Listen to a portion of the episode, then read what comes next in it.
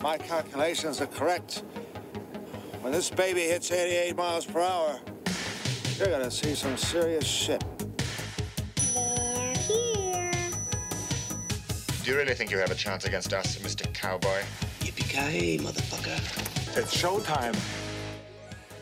Right, welcome everybody to another episode of the VHS Strikes Back. I'm one of your hosts, Chris Phelps, and my co-host and very good friend is Mr. Dave Horrocks. Hey, Chris, and hello to our listeners out there. Welcome to the VHS Strikes Back, the show where we dust off the old video player and go on a nostalgic journey to look at the good and the bad movies of yesteryear. Now, Chris, we did have an iconic kind of movie last week with They Live. That was from our good Patreon, good friend Tony Farina. What have we got this week?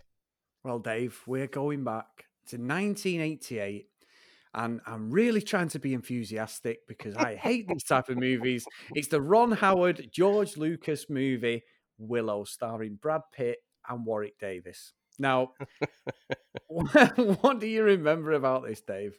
You know what? I kind of mixed this up in my mind with a movie called Legend with Tom Yeah. Cruise in it. And you've got the big kind of devil situation going on there. I, but I'd start, I knew I'd watched this. I just couldn't really remember. I couldn't place it. Even, you know, when I looked at the, the list of actors and stuff and I saw Val Kilmer and I was like, "Ah, I thought it was Tom Cruise. and Yeah. so I, I did actually start to watch it. I can say I've watched this quite a lot, and I don't. I didn't remember on this rewatch a lot of the story beats.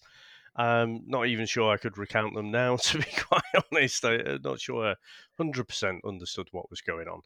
But you know the little rat things, the little men mouse things Steady. there. Yeah, no, the, the tiny animated, not animated, but the special effects really the tiny ones. I don't mean like. Willow.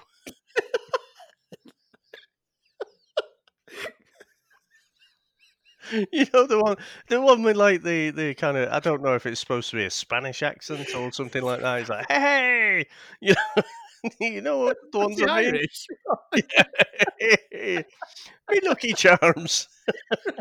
It's not doing a Sean Connery, is it? You know? but but anyway, and, and I guess towards the end when uh, Val Kilmer was was dressed up as a woman uh, as well, I, I think I remembered quite a bit of this. So so yeah, I think I must have had this one on you know recorded on video. And I, I think I have watched it a few times. And unlike yourself, you know, I, I don't mind a bit of the medieval setting and a bit of sword and sorcery. I, I quite enjoy that. yeah, well, you're on your own there, Dave. You know, I tell you, it so let, letting the listeners peek behind the curtain. So we were trying to figure out the next few weeks, and uh, what I didn't tell you, Chris, I did spot one on Amazon Prime, a classic called Beastmaster, and I was thinking, oh, just I don't know, I'm going to put that one in the pocket. That is going to be there for. for a classic day. it is a classic, not because it's good, but uh, yeah, I saw that one Bad. quite a few times back in the day. And of course, this one is um, it's the same as last week's, isn't it? It's 1988. They Live was 1988 as well. So, I mean, that's completely unplanned, but we've ended up hitting the same year there. We have, and and I'm with you, Dave. I think between Legend, which I always remember that it's sort of like it looks a bit like um Hellboy, didn't he, on the front of it? I always remember Yeah. that face, the Red Devil face, and and I do remember Tom Cruise being in it. And then also even get mixed up with Labyrinth, which had David Bowie in it. So so the three of them sort of intertwined because they're not the sort of stuff I would watch. I have definitely seen this, hundred percent seen it, um, but only once. And and honestly, it, it's yeah, it was interesting. I, I, I, think- yeah, I don't even know what to say, but yeah, I, I, we're gonna have to tread very carefully in this review today. Dave. You know, Just, just out of interest, it, you say about Labyrinth. Did, did you like that one? No, not like any of these, days. These are not my noted. yeah, do yeah. Well, well, to be fair, I always liked watching Dungeons and Dragons cartoon, but it used to piss me off when they'd get home and then have to go back. It used to always annoy me that. But I watched that religiously, Dungeons and Dragons. But this sort of stuff never, never did anything for me to be honest. And I, and I contradict myself because I did sort of like different seasons of Game of Thrones. Some of them I fell off on, but some of them I really enjoyed. So I suppose I'm a bit of a hypocrite, like my sci-fi. I'm not really into sci-fi, and and we know the story there. So yeah, it, I think this was picked up again by I mentioned my cousin last week. I think he used, he used to have this on now and again. He was into this sort of shit. So I, I, I have seen it. It's not for me. Well, I think we we know where this one's going this week. Ah, do you though, Dave? I'm pretty sure I do. but um, should we get into our trailer? Let's go. It was a different time. It was a time of destiny. A time when a child could tip the balance between good and evil. Why, with my powers, with the strength of my great army, can you not find one little child? A time for an unlikely hero named Willow. Tell her I'm not gonna let anything happen to the baby. We gotta get that baby to somebody. I'm somebody. A time of scoundrels What goes on here? Uh-oh. and a time of rebels. You are great. After them!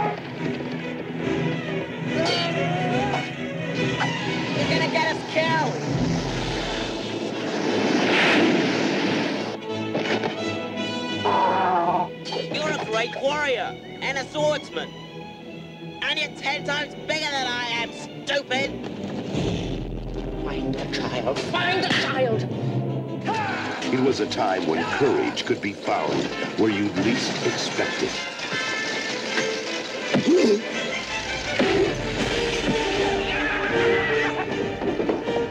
Time when unearthly powers raged and good men risked their lives.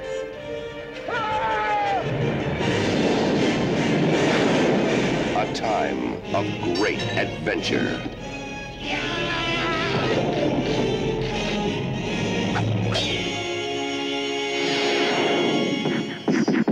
From the creator of Star Wars and the director of Cocoon, Willow. Chris, I want you paying attention for this one. So, to prevent a prophecy that a child with a special rune birthmark will herald her downfall, the evil sorceress, Queen Bavmorda of Nockmaar, imprisons all pregnant Daikini, who's a human woman in her domain. The foretold child is born, but her mother convinces the midwife to smuggle the baby out of the castle. Bavmorda executes the mother and sends her wolf like Nockmaar hounds after the midwife.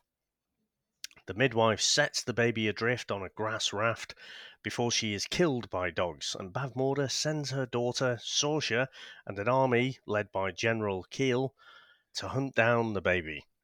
Now, Chris, what do you make to the opening of this one? Right. So this was made 32 years ago. I am going to try my best to be po- po- politically correct, Dave. Um, I don't think this movie works at all. I, I, I understand that Warwick Davis was approached on the set of Return of the Jedi uh, by George Lucas. I, I understand the whole idea of it. I respect the fact that 32 years ago, a movie with a lot of people who obviously dwarfism was was unheard of. A completely, you know, film, not like a Ewoks or anything like that. They were always like a, a comedy gag, weren't they, people with dwarfism? And obviously great Peter Dinklage in Game of Thrones Day. That that absolutely I remember seeing him in um oh the, the one about the plastic surgery, Nick Tuck as well. He was in that as a fact, Oh, funny right, enough. okay.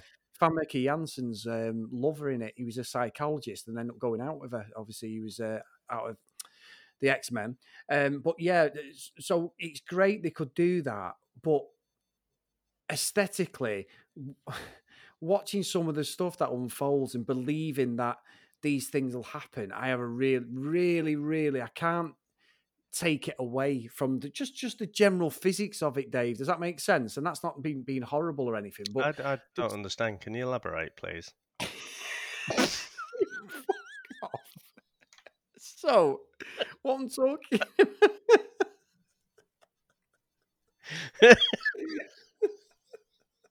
You feel Homer Simpson already, right? So anyway, back um, the edge. yeah, fuck me. Um, so, so obviously it starts off. Willow's there with his his wife, and, and they've got this baby and everything, and and then all of a sudden there's this there's a load of them together, all Willow's town people, and they're having a chat. Then this dog turns up and it's running amok and everything. It's after the baby. These wolf things after the baby, and it's when Willow has got to run to save his baby and and the way he, he goes about different things and i'm like i felt really sorry for him david if i'm being honest. I felt really exposing the fact that warwick davis is vertically challenged and and eh, physics wise he just couldn't do stuff throughout the film. The guy's struggling to walk then and you watch him now david i love him with the carl pilkington and ricky gervais you know some of the stuff he does. It's do you understand what I mean? And I'm trying to be not a dick about it because I'm not, but but I, I find it difficult to explain. But it's a really a hard watch. I actually felt really sorry for all the people in the movie. Well, right. So let, let's have a grown-up discussion about this then. So we won't dance around it. At the end of the day, I think what we're probably sensitive to is if you put a bunch of people on the camera with dwarfism and you play it for laughs, Yeah. It's it's there to be mocked and laughed at. Yes, yes, But see, I don't think this is. Now, this is despite George Lucas's original title for the movie, which we call Munchkins, and I guess Munchkins they, they were the, you know, they were the originals in terms of Hollywood movies, weren't they? They, they in terms of the little people being on screen. yeah, yeah. Also, you know, we've got to do Time Bandits at some point. Uh, old Sean Connery was in that as well. Yeah, yeah. Um, I, I don't know. I I don't think they're there played for laughs and to be laughed at. And I, I agree, you know, uh, with the action scenes, you know, it doesn't necessarily come off. But what, what are you going to do? You can't have a stuntman doing that. You, you yeah, kind of have to get these guys to do it. And I also think at the end of the day, you know, when, if if not in a movie like this, when would they get a, a role in a in a big Hollywood production movie? Yeah, yeah, I agree with that. I agree. It's like um, I, I respect George Lucas what he did for this. Uh, There's no doubt about that. I know obviously the Ewoks get slated a little bit like Jar Jar Binks in Star Wars, and we've talked about that on our comments. No, no, that's what I mean. I love him. I had the figures and everything. I, I had them all when I was a kid. Um, but I think I think what's interesting is like when you see people who have like dwarf, dwarfism like that. Like I'm a big wrestling fan. They used as just a complete comedy skit. There was one called Hornswoggle for the last few well about ten years ago, and he used to come out like dressed as Stone Cold Steve Austin and you know just stupid things. They Mhm. like they just they just just basically playing up to that position. I mean, there's an amazing sketch. Have you ever seen? Oh, this is fucking bad. But have you have you ever seen Kick Ass? Uh, Kick Ass, um, not Kick Ass. Uh, what's it called? Jackass Three No, in the no, bar. I've seen the first two. Oh my god! This, I'll have to send it. There's a scene, right?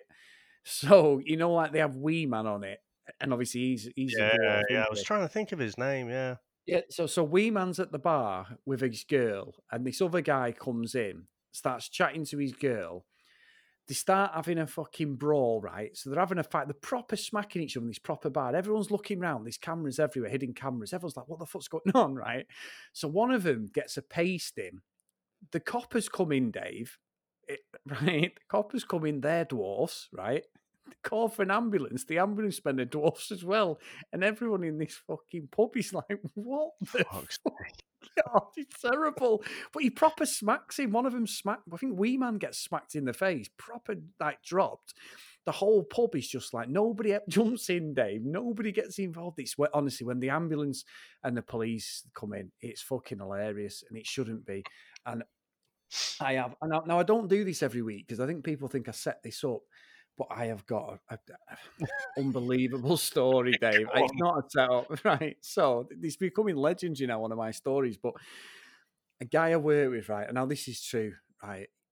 is this is this about the questionable porn? Yes, he's into vertically challenged porn, right? So he is 100%. He, he doesn't even hide it, right? Well, he's a massive Man United fan, Dave. So one of the guys used to supply this sort of equipment to various people around work. My Leslie Nielsen knows he's getting bigger and bigger. Um, this isn't me, by the way, but the, the, the, the, DVDs may have been me, Dave, at some point. Um, but basically, he asked for a load of it, right? So I don't know, I, I, don't get it at all, but that's just his thing, right? So he, he has it. But my mate uh, puts it on. Sorry, that's it. He puts it on a fire stick, right? And he he entitles it "Man United '99 Champions League Final," right? so they're sat there watching all these fucking dodgy um, Sky Sport, all these you know, the dodgy channels and everything that have all been sideloaded on your fire stick. And he's watching him away, and then his missus just says, "Oh, hey, look at it! Oh, great!" He said, that, and he told him beforehand what he'd called it. She's a massive United fan, Dave. Oh. There's nothing on telly should we put this on? You've never seen anybody fucking. He said apparently you literally fucking Peter Schmeichel the remote. They all dive across the chair and slow motion dive. Yeah. yeah. She kept going on about it for days. We're gonna watch the final. it's fucking terrible. We we actually did it once. At, uh, we did it where it used to work. Was one of the guys used to do a video editing and he supplied a video DVD to him. And we had it on for like, he, he, put it on for 10 minutes. And then the bit when you think he may be, you know, he may be finishing sort of thing, Dave, we all stood, he, he put a video clip of us that all stood together, 10 of us going, You dirty bastard. he was going mad. and then he went off. Oh my god! Anyway, I can't remember. I had to drop a story in there, but that's God's honest truth. Yeah, you know, it's, uh, it's a good appropriate one to drop in this uh, family film. so, if you're listening to us for the first time today, this is what you can look forward to. I'm already worried about what John's going to put on Twitter, but he only puts what you say. no, that's true. It's true. He's only reporting it, Dave. Fucking hilarious, hilarious. But that's true. That God's anyway. Back to the film, Dave. Let, us get on to it. So, what I will say is, getting past that, the, the aesthetics of it, I just really can't take to. But I don't think the story's very good. I always laugh with you at the start, and your explanations that you read out of the story are sometimes better than what I see on the screen. And I think there's a lot of good practical effects in this. I'll give him that. And there's loads of things nicked from Star Wars. You know, like even some of the storylines, his the Ewok stuff is, is almost there. And the music and that, it's Return of the Jedi, Dave. There's loads of music where you're just waiting for that little key change into the Star Wars troop or something. Mm-hmm. And it, honestly, I know it's George Lucas, his DNA and everything like that, but I think he's took, and obviously this is five years after Return of the Jedi, but there's a lot of things they've taken from this. But I just don't think realistically, the story's very good. Willow literally accepts his fate that he's got to go with his baby straight away, and he? It's literally uproots, right? I'm leaving my family, I'm gone, see you. And I just find that really, it happens really quick. Even though the movie's on for over two hours, it, it that happens quick, and then we just get a fucking lull all the way through it. It's, but it's just boring, I think, all the way through, to be honest. Yeah, it's not great. I mean, I, I guess you if you look at like Lord of the Rings, um, which obviously was done years later, and they they used people like Elijah Wood, then I, they were using more kind of CGI there, weren't they? Where they were kind of superimposing, you know, the the hobbits, so they weren't actual little people. Whereas, like you say, this is all practical effects. And I, I think one of the things I quite like in you know stories that are set around this time is you know is all practical effects. You know it's it's quite especially in england you know you can go and just go into the middle of a forest and you know set up and you can start shooting pretty quickly can't you? So so you can't really uh, go wrong with you know get as long as you get the costumes right it's going to look as if it was set around that time. So I, think that was pretty good. Yeah, Willow kind of accepts his quest quite easily, but then it is a kind of fantasy film, so yeah, not the ones you were on about, but it wasn't me watching them, Dave. so, so yeah, I, I guess I didn't think about that until you until you said it. But yeah, it does, and yeah, I he meets Val Kilmer's character, doesn't he? Quite quite early on. Uh, so Mad Martigan, and you know he's trapped in the cage, and you know they have a bit of a back and forth, and you know this is uh, this this is peak kind of Val Kilmer, isn't it? You know he's he's Yeah. a good looking bloke back in the day, wasn't he? Oh, he was. I mean, look, I always say about the Doors, Dave. He was proper, uh, good-looking guy. Wanted proper chiseled. We met him really first in Top Gun properly.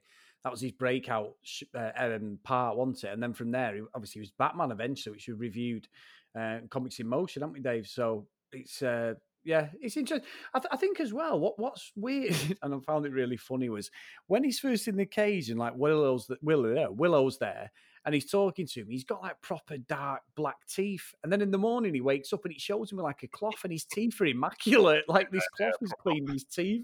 Smile, sudden- isn't it? yeah, the proper Tom Cruise fucking smile he's got. But but yeah, I, I think what I'd forgotten about this, and like I say, only watching it once, it was literally like watching a new movie, was how I thought he was this. At at first, I thought he was the baby, and that the baby grows up, you know, because it's a human. Yeah, yeah. Um, And, and, and it grows up to be Val Kilmer. That's what I thought the story was about. And they were protecting him. And then it's like 20 years later or 30 years later, whatever.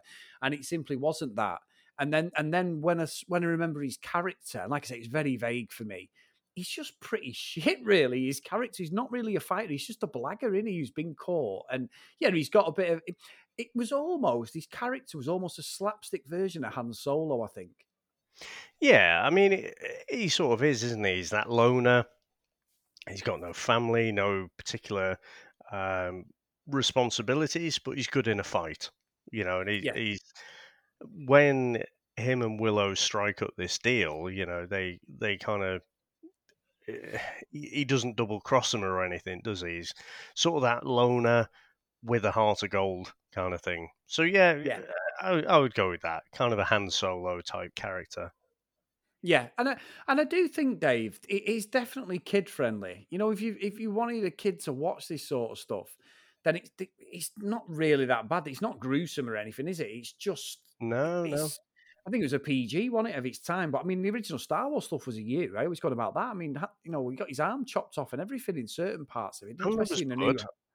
That news, but that's what I mean. And it was a U. I always remember having the videos and it said a U on it, and I always used to be amazed by that. You know, considering the content of it. But Yeah, yeah. obviously there's no swearing in it and it's their own language in Star Wars to a point.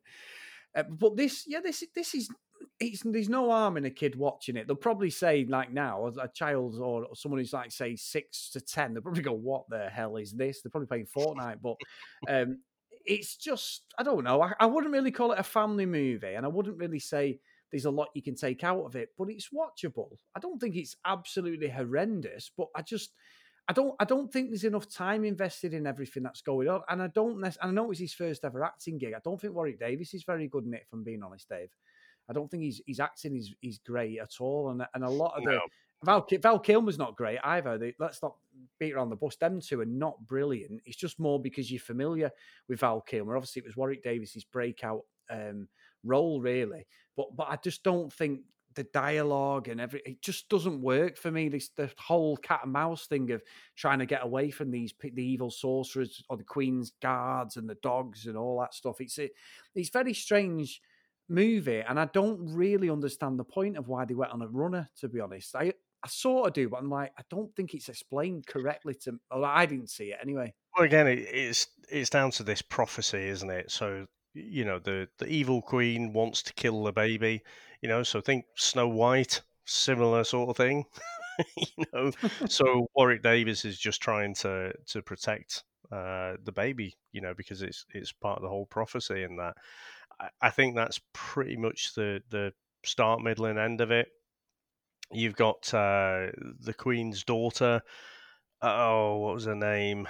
Uh, what was her name? The- You know, the one with the auburn hair.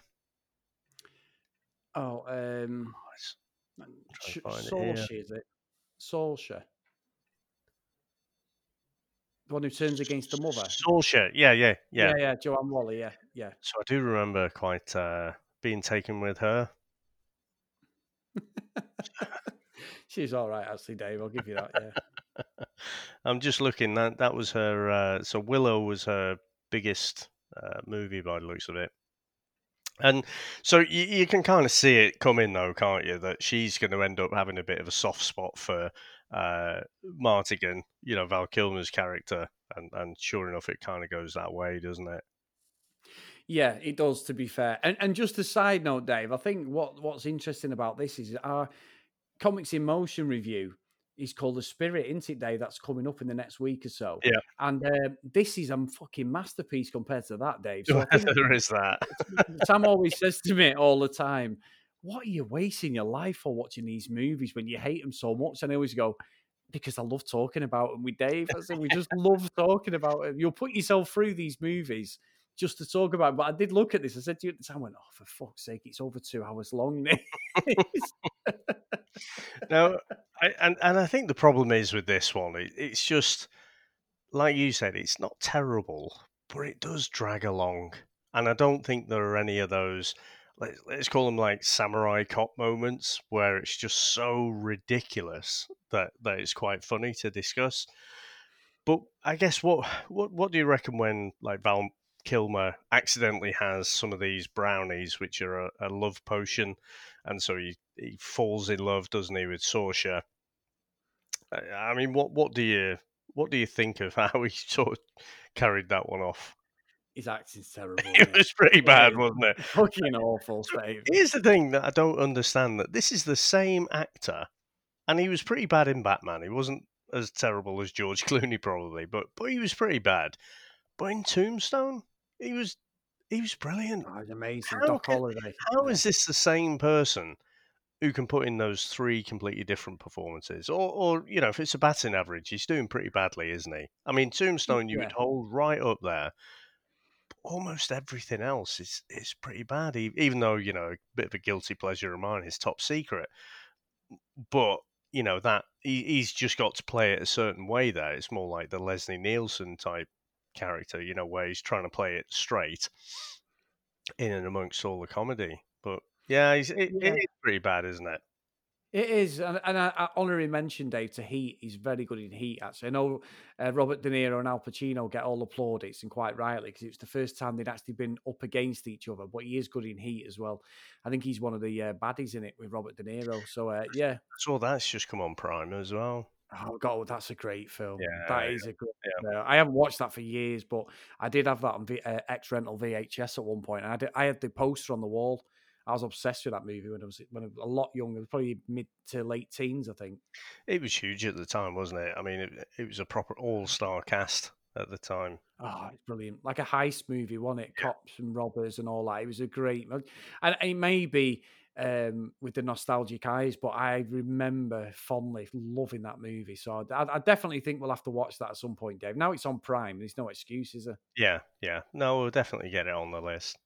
But um, yeah, so so despite Martigan's uh, terrible acting, Sorsha actually decides, you know, when they're up against it, that uh, she's fallen in love with him. So decides to join, you know, to, to join their side and helps them kind of fight off the trolls.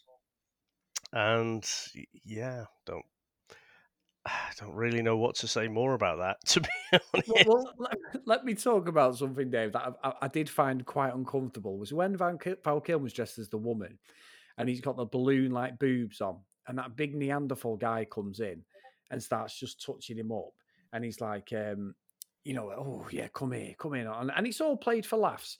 Then he picks a baby up and has the baby in his hand, and the guy still carries on groping her, and I'm like this is getting very fucking wrong and weird. I know obviously it's a man playing a woman, but even so, I was like, that's just not even funny. It's not even, and then I know eventually the, the, the ruse is up that he's not actually a woman. And then he sort of go for him then, don't they? He chins someone, the big guy, and, and Val Kilmer ducks and does a runner. But that whole scene is quite uncomfortable, to be honest. Uh, because because he's got the baby, or because of the way the bloke. The guy's groping him when he's got the baby and stuff. Yeah. Yeah. you know, you know that whole. It doesn't matter. It's not like he doesn't do anything to the baby, but it's just more the the whole um that whole scene just wasn't funny. It, it just wasn't something that I thought, oh, this is really hilarious. I didn't get what they were going for. So I've probably got a, an apt story for you now, Chris. So Oh, go on. picture this. It's I think is it the mid nineties or maybe mid to late nineties. The Spice Girls are huge. There's a pub crawl coming up uh, coming up. And so me and a few mates we decide we're gonna go as the Spice Girls. So I go as Sporty Spice. I look pretty good to be honest, Chris. Pulled pulled it off quite well back in the day. I had a had a good uh, set of women's legs. like, went to the charity shop, got got my like uh, black leggings, and you know the uh, uh, leggings slash you know tracksuit bottoms type thing.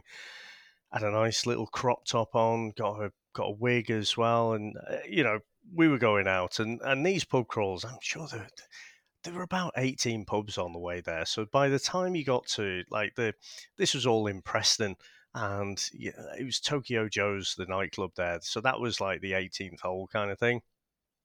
And uh, we get to there. Now, a lot of these pub crawls that we went on, there was a huge amount, like loads and loads of students there. So by the time you get into the nightclub, people in fancy dress everywhere. Not this particular time, Chris. so I don't know what happened to everyone. But um, by the time we got there, it wasn't obvious that it was a uh, fancy dress night. And I've got to tell you, Chris, I have had more propositions that night than any night I've had in my life before or since. my fucking arse was pinched so many times. I'm glad you said pinched. Was, it was raw, Chris. No, but seriously, I was, I finished that night and I was literally thinking, "Fucking men are all bastards," you know. yeah. I, Yeah. I was just like, I cannot believe what women have to put up with because I, Yeah. you know, you you just don't see it as a bloke, you know, and and it, it was only because, you know, in the kind of dim lights and everything. Um, even even a mate of mine, Scott's right. I, I used to. He was in. He was in my fucking kung fu club. Fucking give me a give me a big old pinch on the arse. He got fucking surprised when I turned round.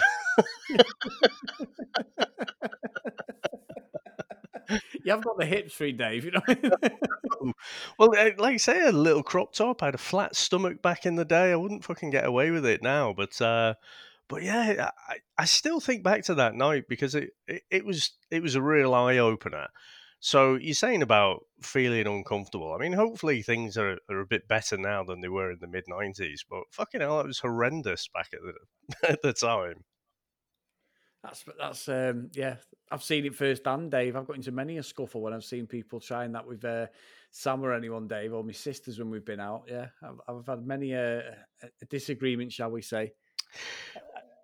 Yeah, it's different when you you're seeing it and when you're experiencing it as well, though. But I think you're Yeah. about six two, aren't you? So you probably stick a dress on you. You're probably less likely to get the attention. I don't know, Dave. if, if Glyn got hold of me, Dave, I'm not getting away. I'm telling you. Well, That's true. Anyone else I'd fancy me chances. If Glyn gets me, Dave, I'm fucking, I'm absolutely fucked. That isn't that isn't a fucking euphemism, by the way, David. But um, but yeah. So I agree. It was it was uncomfortable, but um, but yeah, like like you say, he gets a bit of a surprise, the old boy there, doesn't he? And that's where we have the the big fight, and and that's where I was struggling that you know because he'd had the love potion, but I mean uh, the girl y- you know, she she hadn't. She's just like, oh, he's a bit fit. Oh, I'm just going to fall in love with him. I, I did sort of groan at that that trope, really. Yeah, uh, yeah. I, I must admit, and and I think, like you say, I said it it, it, it drags, but when when you come towards the climax of the movie, and this could be me, and I know I say this sort of stuff all the time, but I'm not really that bothered. I, I did clock watch a little bit. I was so glad when I got over an hour into it, but it wasn't like when I've even someone that's 90 minutes sometimes I'm like, oh holy shit, how am I going to get through this? You know, it sounds so like first world problems, but when you say I have to do something while I'm watching, I'm like, I've got to fucking do something productive. This is like 90 minutes where I have to be doing something at the same time. Like watching the spirit today. I was in the gym, Dave. I was on the bike. I was doing stuff. I thought I can't, I can't justify ninety minutes of watching this, you know, or an hour and forty, whatever that is. But with this, It's not bad. This is the sort of movie I think you could put on if you were doing a bit of ironing, Dave, or a bit of cooking or something. You know, just something where you just want something in the background to watch. Yeah. Yeah. I mean, for I mean, for people our age that have already watched it, nobody who's never watched this is going to put this on at all. It's not the first thing they go, "Oh, I'm going to watch Willow," but someone around our age who is into it originally may get something out of it. I just don't think the story's very good, and I think a lot of the choreography, fighting stuff at the end is pretty crap. To be honest, I, I just lose all interest in it if I'm being honest. It's not great. It's not great. And like you say, Warwick Davis, his, his acting's not great. Did you know he was only 17 when this was done, though? I didn't actually know. That makes sense. So to be fair, not not because of thingy, but because he's acting. He looks really. He doesn't look right having the kids. He's got about three or four kids, hasn't he? And he looks too young to be have, have like Yeah. three or four kids. So that that'll make perfect sense, Dave. Uh, why then? To be fair, so I'll let him off on that. Like I say, I do like Warwick Davis, so it's he, he's good for him for his career because he made a career out of it. But I think I think um, in the end, for me, it was just a mistake. And I read that George Lucas was thinking this movie would make more than ET in in the box office, Dave. And you're like, what? Well, George Lucas did think Howard the Duck was going to be his. Well, yeah, he just made that the year before, hasn't he? I think it was Fucking hell. 86, Howard the Duck, wasn't it? I, Oh I my think, god!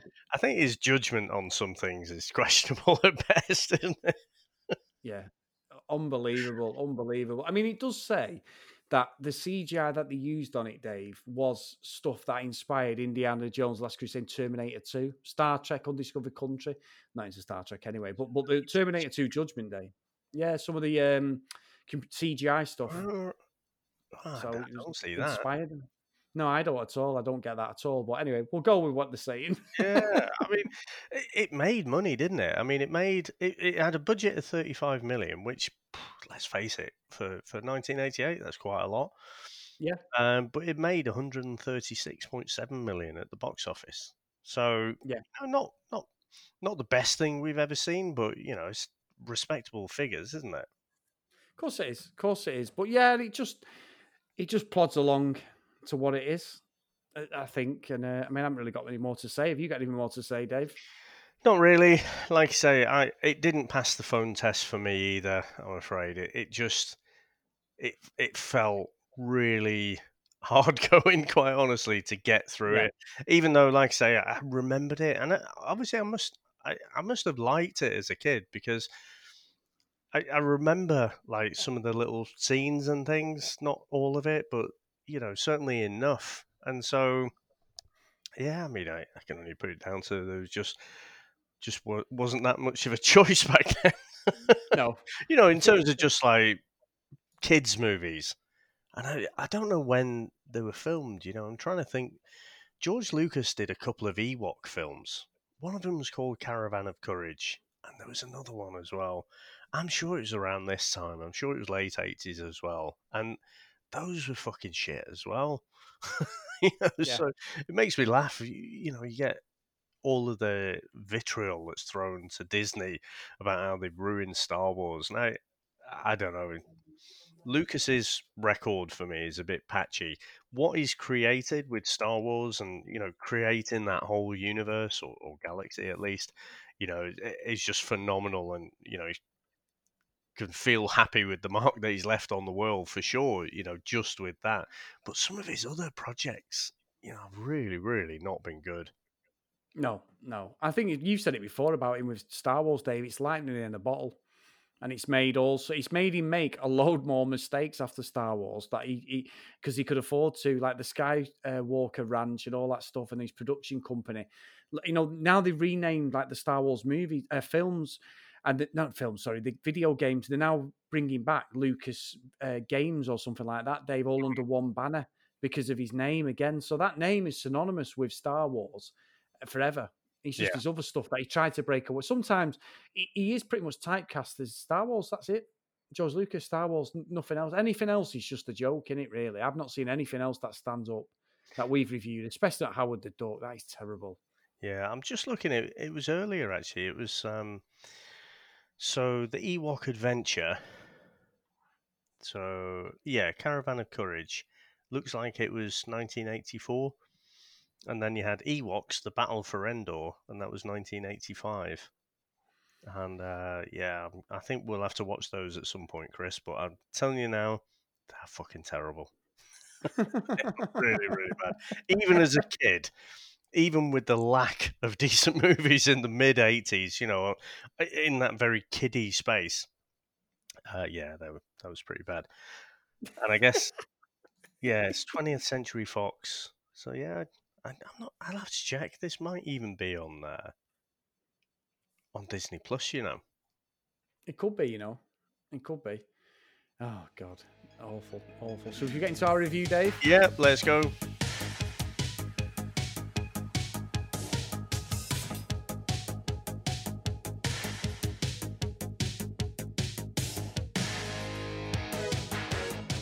Well, Chris, this was, of course, the choice of Patreon John, so from Predator Minute, and uh, this was one of the movies that John had suggested, and I just think I don't know. I don't. I don't really want to shit on it. but I, am going to struggle not to. I mean, I, I quite like the fantasy movies, like a bit of sword and sorcery, a bit of wizardry. That that is something I can get behind. But for me, this movie just didn't hold up like I thought it would. Even though I was kind of confused and, and in my head I had it mixed up with Legend. Uh, I, I realized obviously that I had seen this one.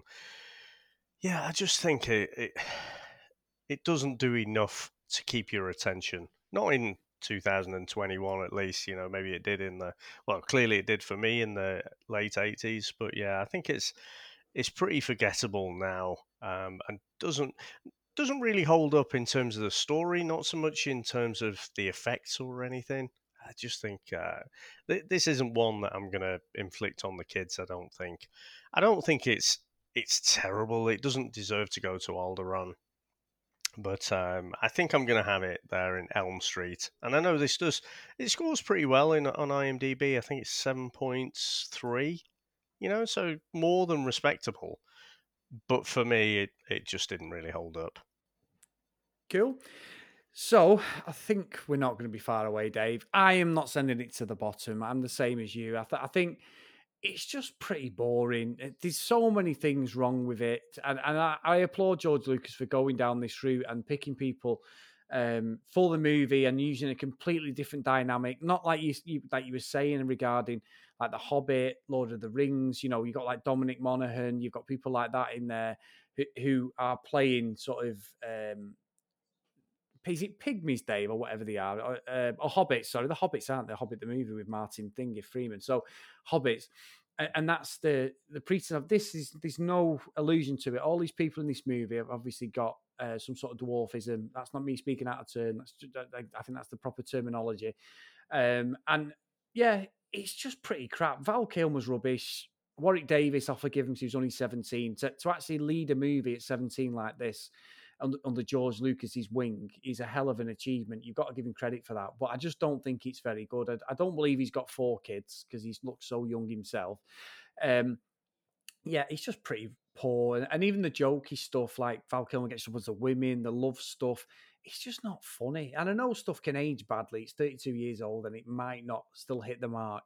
Stuff in Back to the Future still makes me laugh, Dave. That's that's bloody 35 years old and it's still funny now and hits. So I just think it's bad writing. And again, I do think it's the curse of George Lucas. I'm sorry, I really do. So I'm going to send it to Elm Street. And it was Virgin on um, Alderaan, Dave. I must admit, I nearly said Dan Sweeney again, but Alderaan.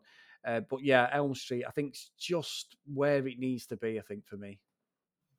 Well, Chris, as I like to do, you know, I have a quick flick through the um, uh, the IMDb reviews, and you know there is a lot of love for this. Um, so I think we're probably swimming against the tide a little bit with this one. I mean, uh, not reading that one out because it's too fucking long. But second one here is a stunning 80s epic, 8 out of 10. I remember seeing this film in theatres back in 88 and long to see it again on the big screen. There is a mother load of crappy fantasy flicks out there, and this one is better than most. I was kind of young when I saw it and didn't find it too violent, but some parents may think it gruesome at times. I myself feel that it gave it an edge. Along with swordplay, There are nasty trolls, a two headed beast man, spirited characters, and some intense scenes at the end. Of course, there are lots of special effects. This was a technically well made film with awesome cinematography and interesting locations. Every now and again, Fox airs the movie, but its two and a half hours running can really be cut. You gotta see it, is what they say. And the next one 10 out of 10, a morphing delight. 9 out of 10, Lucas Howard Make Magic. Don't get that. Um, watch this movie, you'll feel better. A very well done fantasy flick, another 10 out of 10. So, Chris, that flicking down here, the user reviews, I am scrolling down, I cannot see anything under 8 out of 10. It's all 8s. Oh, there's, there's a 7 there's a six. Yeah, so so clearly we're in the minority. There are a lot Yeah. of people who still love this movie. Well, Dave, look at me with no cheat, no surrender. People you can't think you for taste, can you? You absolutely cannot, Chris. And speaking of which, for next week, what's your pick going to be? this is I'm going to contradict myself. So we have had a few lovings recently. Rowdy Roddy Piper, you know, we, we've gone down a route there, Dave, of just different people. Rowdy Roddy Piper double movie review was just by pure chance, wasn't it, Dave? It was picked basically. So Mhm. we we went with it by our, our great Patreons. We had to do it. We are going back, Dave, to my first real love on this podcast. A man who is one of the greatest martial artists ever, Dave. We have done the No Retreat, No Surrender trilogy, but my friend, we are going to be completing the No Retreat, No Surrender quadrilogy next week because this is the unofficial No Retreat, No Surrender 4, Dave, and it stars the greatest martial artist ever. Actually, Scott Adkins is the greatest ever, I would say now, but and behind Van Damme. So he's the third in my no fourth behind Bruce Lee, Dave. Loren Avedon, Dave, a good friend of mine. Keep going. I'll keep going down. Keith Vitali, uh, yeah, fucking uh, anybody who's good at karate. Um, but yeah, Loren Avedon, Dave, mine and your good friend on Instagram and Facebook and Twitter. I've had a few conversations with good old Loren, uh, mainly telling me to leave him alone. But um, yeah, so we're going with the amazing, the um, abs, and it's on Amazon Prime, guys. If you want to watch it before we review it, King of the fucking kickboxers, Dave, and I cannot wait for this. I have let you off the last few times with my picks. We've had the Blues Brothers and everything. We are not having it, Dave. We are going back to what we know best. And you, I know you've watched this in the last six months because I have, but also it means we can do the second one down the line, Dave. At some Oh point. my god. So Let's get into our trailer.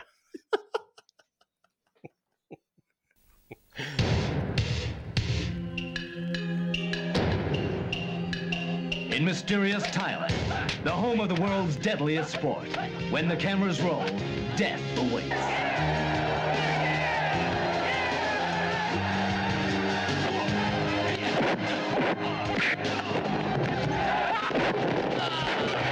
Do it once, huh? At least it evens the odds a little.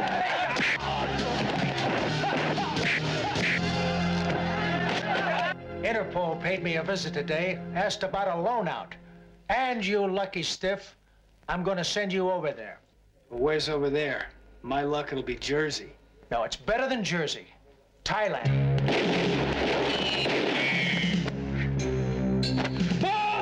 And the deaths of these films are for real. It's where the action and the market is. Business is very good, but to meet the demand, somebody has to get killed. A New York cop becomes part of this secret world in the steaming jungles of Thailand. Masquerading as a fighter, he is really on a mission of vengeance.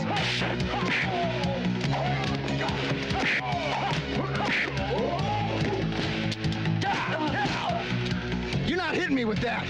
Thai proverbs say success comes through pain.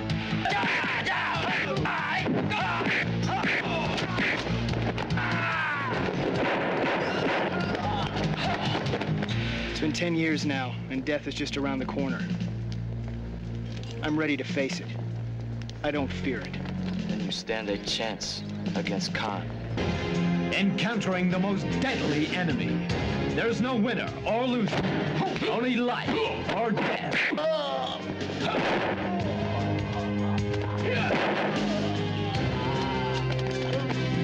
To conquer this enemy, he has to learn to enter the ring without fear, completely and totally ready to die.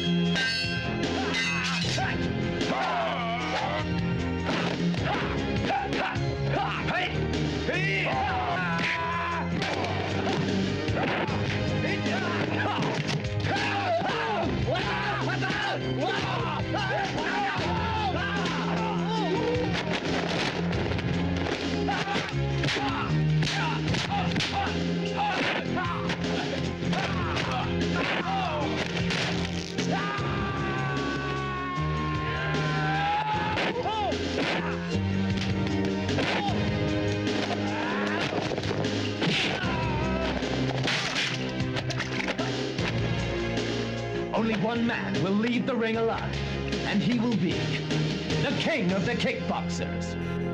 Oh, amazing. So, Dave, I've got something for you this week.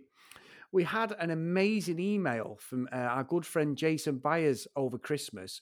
And I know you responded to him, and I just want to read out the bookends of, of these emails because there's quite a few good points in there. And Jason, Dave, he has got some great taste, I would like to say. So I just want to read this out because I think he he's up there, Dave, as one of our best listeners for some of the comments he makes in today's um, email. So Apologies, Jason. We should have read this out a few weeks ago, but was everything going on over Christmas and that. We just uh, thought we'd we do him in the new year. So here we go. Oh, we're we're just a bit shit with emails, aren't we? We we don't actually get many, and then so we always forget. So we've had a few from like Joseph Parker as well that we just we just forget to read out. So Yeah. I think what we should do, Chris, is any that we've forgotten to read out at any point, read them. we, we'll just work our way backwards through. Um, Yeah. because people are taking the time out, and like I so, on the reality cast, we get loads of emails, so it's easy to get into that mode, and then we're just shit on the VHS. Yeah, we do every week on the reality one. We get various uh, good friends of ours around the world, Dave, mostly female, absolutely slating the show that we're watching with us. It's funny, isn't it? I mean, most- the demographic for the VHS is that it's mostly blokes, and, and we're just shit at reading out the emails. Yeah. All the women respond to us, and we're like, yeah, read this one out. The Bastards! Look what they've just done to him or her. Yeah, no, we, we get involved in all that fake drama, don't we? So uh, Exactly. I agree. Apologies, apologies, um, Joseph and everyone else out there if we haven't read them out. We will get reading them. So Jason says, "Hi guys, greetings from the outskirts of Birmingham, Alabama. Couple of months ago, I stumbled upon your podcast and I fallen in love with it. I listen every day to and from work, and it makes my life a lot more happy and manageable. That's nice. Uh, I'm trying to catch up before I start listening to Comics in Motion. You guys are absolutely a delight to listen to, and I appreciate it. I have a few suggestions I'd love to hear you guys do if possible. One is the 1980s Flash Gordon, which you may have already covered. We haven't actually, or better suited, or maybe better suited to Comics in Motion. Number two would be 1994's Leon the Professional. Now that's a good film, Dave. Uh, and last but certainly not least, a l- very little known masterpiece, in my humble opinion 1995 suspense thriller Mute Witness, a screen gem about a mute girl that witnesses a snuff film in the making. It also marks the last screen appearance of a classic actor. I will leave that for you to discover. Anyway, thanks for all the joy you guys bring me every day. I was born in 74, so I can relate to everything you guys talk about. No retreat, no surrender, we're standing though, Chris. I laugh out loud. Also, Chris, I heard you mention your gamer tag for Xbox on an episode, but I was driving and couldn't remember it. If you don't mind, let me know what it is, and I'd be honoured to add you as a friend. Well, Jason, I'd be honoured to add you as a friend. It's actually Hulkamania 78. 78 Hulkamania 78 was the He's year the driving again. Yeah, yeah. Sorry, if you don't email right there, just yeah, yeah, yeah. Anyway, Hulkamania seventy eight. I'll reply to you, so you've got it. Um, and he and he's given me his gamer tag as well, so I will be adding him, Dave. And he just put um, Dave as a parting gift of appreciation. I'll send you a couple of pictures of my daughter and I going to a convention a couple of years ago. Well, he's got one with Michael Biehn, Dave, the old Terminator. Nice. Uh, one with Denise Crosby from was it Star Trek Voyager? Is that She was, uh, she was Star Trek Next Generation. And Ah, she was also in The Eliminators, Chris, if you remember that, way back in episode Ah. three. I do, Dave. I do actually. And I've got to say, Dave, he's put, and my parting words for you will be from 2004's Euro trip from, from Vinnie Jones's own lips. If you're not a Manc, you're a wank. Sorry, Dave. So Dave's gone. You've gone back to him and talked about it because he sent a picture, Dave. Not only has he got pictures with some absolute TV movie royalty, he has got the greatest football shirt in the world on, Dave. This man is of absolute taste. He has got Manchester United's shirt on, Dave. And it was the current one from last season. So he's well up, Dave, with the greatest football team in the world. And I'm not letting you interrupt, Dave, before you say anything. So we're going to read the second part of his email. So he just said, because you'd replied to him about asking about the shirt and the origins of it, didn't you, and everything. So he's put, Hi, Dave. Thanks so much for your awesome reply. It made my Christmas. I felt like Harrison Ford had contacted me. Does that mean I'm Chewbacca? Chewbacca? What's going on here, Dave? What's going on, Jason? You're going right down here. I'm, I, I won't mind being Princess Leia, but I'm certainly not Chewbacca. Anyway, I did catch the Eliminators episode, and that's what prompted me to send Denise Crosby pics. Now you've que- you question about Manchester United is an interesting one.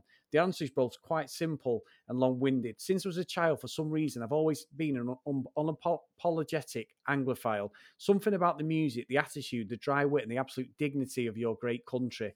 I'm not sure what the dignity, Dave, but we'll accept that, Jason. Watching British serials as a child on our PBS station, like Doctor Who, the Tom Baker era, the young ones at MTV, and later Blackadder in The Office and such. Oh, Dave's got some good taste. He has got some good taste. Yeah, very good taste. I grew up in a music loving environment, so there was the Beatles, the Stones, etc. My family also loves sports, especially college, college football. So naturally, at some point, I would wonder about soccer or proper football. He's put Dave, good man, good man. Now, like anyone with a newfound interest in a sport, you need a team to rally around, and whether or not it's the uniform or a player or your family cheering on a team your whole life or just rooting for an underdog, you eventually find your team. Over time, every name I heard, every band I got into, every quote I heard, all roads lead to Manchester, Dave, England. What a man. What an email. the music, the talent, the culture, the storied history of that club. It's like those rare moments you hear an unknown band on the radio and you find out who it is. Then every week you hear an unknown song on the radio and it's the same damn band. That's how I ended up rooting for Manchester, my friend. That's what's really funny is right before the COVID bullshit, I text my daughter's grandmother to say hello or happy birthday or something, and she said she was at the airport in Manchester on business. And I was like, "What? Please get me a jersey." So she did, and that's why I'm wearing one in the pic that I sent you. Figured you'd like that. By the way, my Alabama Crimson Tide is playing for the college national championship on January 11th. So you guys, so you guys can root for us. So we are rooting for them, Dave. No, the games actually happen. Should be exciting. You what? I wonder how they did. We're hoping they won, Dave. Let's just Yeah. say that. Yeah. thanks, thanks for your response and the time you've given me. And most importantly, God bless you and your loved ones, brother. It'll be an honour if you will look up at the moon and say, "Hey, old Blighty," from Jason. Jason, we're not going to say that. We're going to say that you are supporting the greatest football club in the world. You are one of our best fans, without a doubt, Dave. One of our best listeners, and I'm going to frame that, Dave, as well. Especially if you're not a Manc, you're a wank, Dave. So there you go. Well, I think the, the- oh, you know what? I, something flashed up on my Facebook literally this evening just before we came on to record, and it was one of these little um, uh, little maths problems, and it had you know two little kids writing on a whiteboard, and it said. I I can't remember what the name is, but let's say, let's say uh, Lucy uh, bought three Morrissey albums, and then she went to the shop and she bought two more Morrissey albums. What does Lucy have? And then dot dot dot dot dot. Depression. Lucy has say- depression. I was going to say, yeah. Morrissey, or Stephen, as he's known, Dave, grew up right round the corner from my house uh, on King's Road. He went to St. Mary's School, which was less than three quarters of a mile away from my house. I know all of Morrissey. So I know people in my local, the quadrant. Um, he was in there a few months ago, you know, Morrissey. But yeah, he, he, he's. Um, Don't be saying you fucking hate Morrissey. I don't, I don't like Morrissey at all. I don't. I'm, a, I'm in a way. Funny enough, I love, I love the Stone Roses, who are a United band, but I love Oasis. Obviously, we were in the band. We mainly did Oasis, and I did a bit of Stone Roses, but I love Oasis. It's just unfortunately those two fuckers are City fans, but I absolutely love Oasis. Yeah, see, see, I'm going to speculate, and Jason, you can correct me if I'm wrong, but but I think Jason's hit that kind of uh, obsession with Manchester around the mid '90s because then you've kind of got Oasis, haven't you? and uh, all the kind of Manchester music really hitting the front. Yeah. Even though you know over here the Stone Roses were huge, obviously Morrissey and the Smiths and that before that, but I'm going to guess it was around the mid '90s, and and in the mid '90s, obviously Man, Man United were winning everything, weren't they? So, so there we go. I'll I'll forgive him for that because it's just a time capsule, but. Uh, yeah, Brilliant, It's mate. still fucking mi- thousands of miles away, so he's a typical Man United fan, really, isn't he? oh, fuck you, Dave. when was the last time you've been to Anfield? Anyway, right, go on. I, I I live now. I used to live less than half a mile away from Old Trafford, but I do live now two miles away, Dave. So I'm still within touching distance. I can walk to Old Trafford if I need to. It used to always wind me up because I used to live in Chorlton, and when I was driving back from Altrincham, I'd get caught in the fucking match traffic, and I'm like, oh, fucking United supporters. that makes my day even better, Dave. But yeah, brilliant. But, um, no, again, I, I just want to thank Jon as well. So he selected Willow for us to, to do today. And I don't know if you've had a chance to listen to it yet, Chris, but Predator Minute, they've wrapped up. They did the last, they actually did the, Yeah. the uh, final three minutes, I think it was. Um, because but all, all it is is that cheesy fucking ending where everyone's turning around and giving the camera a big shitty. Heidi high, yeah. Every time I see that sunny one, uh, you know, Billy in, in Predator just turns around and it, it's like fucking I don't know, it's it is like police squad or something, isn't it? Or or like you say, Hi-de-Hi. It's like so out of tone with the rest of the movie. But um, hopefully those guys, I'm, I'm sure they'll have a bit of time off and a deserved break, and then hopefully we'll see them back doing something else. They're really two top guys, Jeff and Jon. Really are dead funny, day. We've had two great podcasts with them, one on here, and they're obviously great patrons of the show.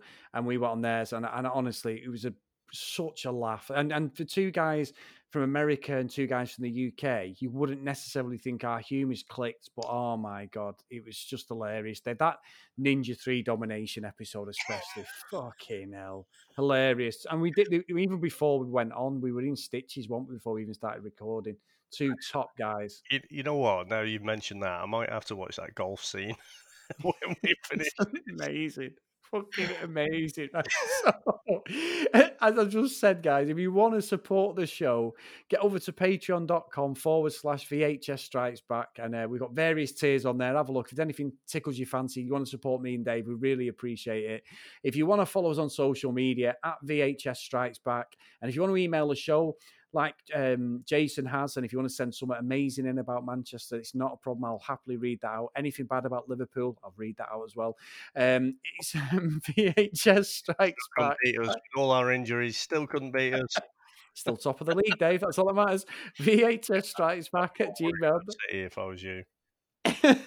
yeah, we're not worried about you. Anyway, VHS strikes back at gmail.com. I'm lying, by the way, Dave.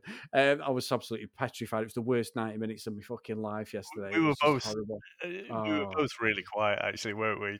yeah, there's no shit. I wasn't up. opening. Yeah. No shit, no shit talking or anything because I knew full well we have a WhatsApp group, two Liverpool fans and a United fan. It would have gone fucking badly one way or the other day. So I was not even rising. So I was being very diplomatic. Oh, we're really unlucky and everything. I was like, no, because I know what's coming. Awesome. Well, thanks for that, mate. And yeah, I've got to watch that fucking King of the Kickboxers. I, I think Max is a big fan, isn't he? Old Billy Blanks there and his Yeah. Tae Bo. So. Max has got taste, Dave. He knows. Oh my god, it's terrible. I can't I've got to watch this again within a year. well, I'm sorry, Dave. All right, mate. I'll speak to you next week. Bye. That's it, man. Game over, man. It's game over. What the fuck are we gonna do now? What are we gonna do? Maybe we could build a fire, sing a couple of songs, huh? Why don't we try that?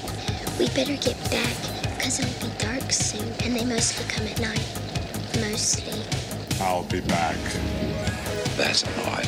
We came, we saw, we kicked its ass. Wax on, wax off.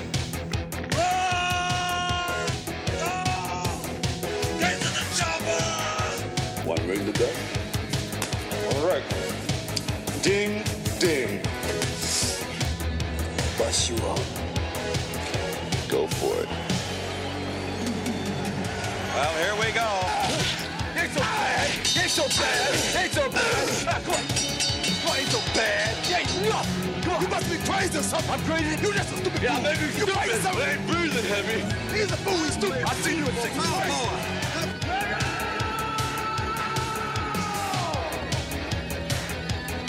listening to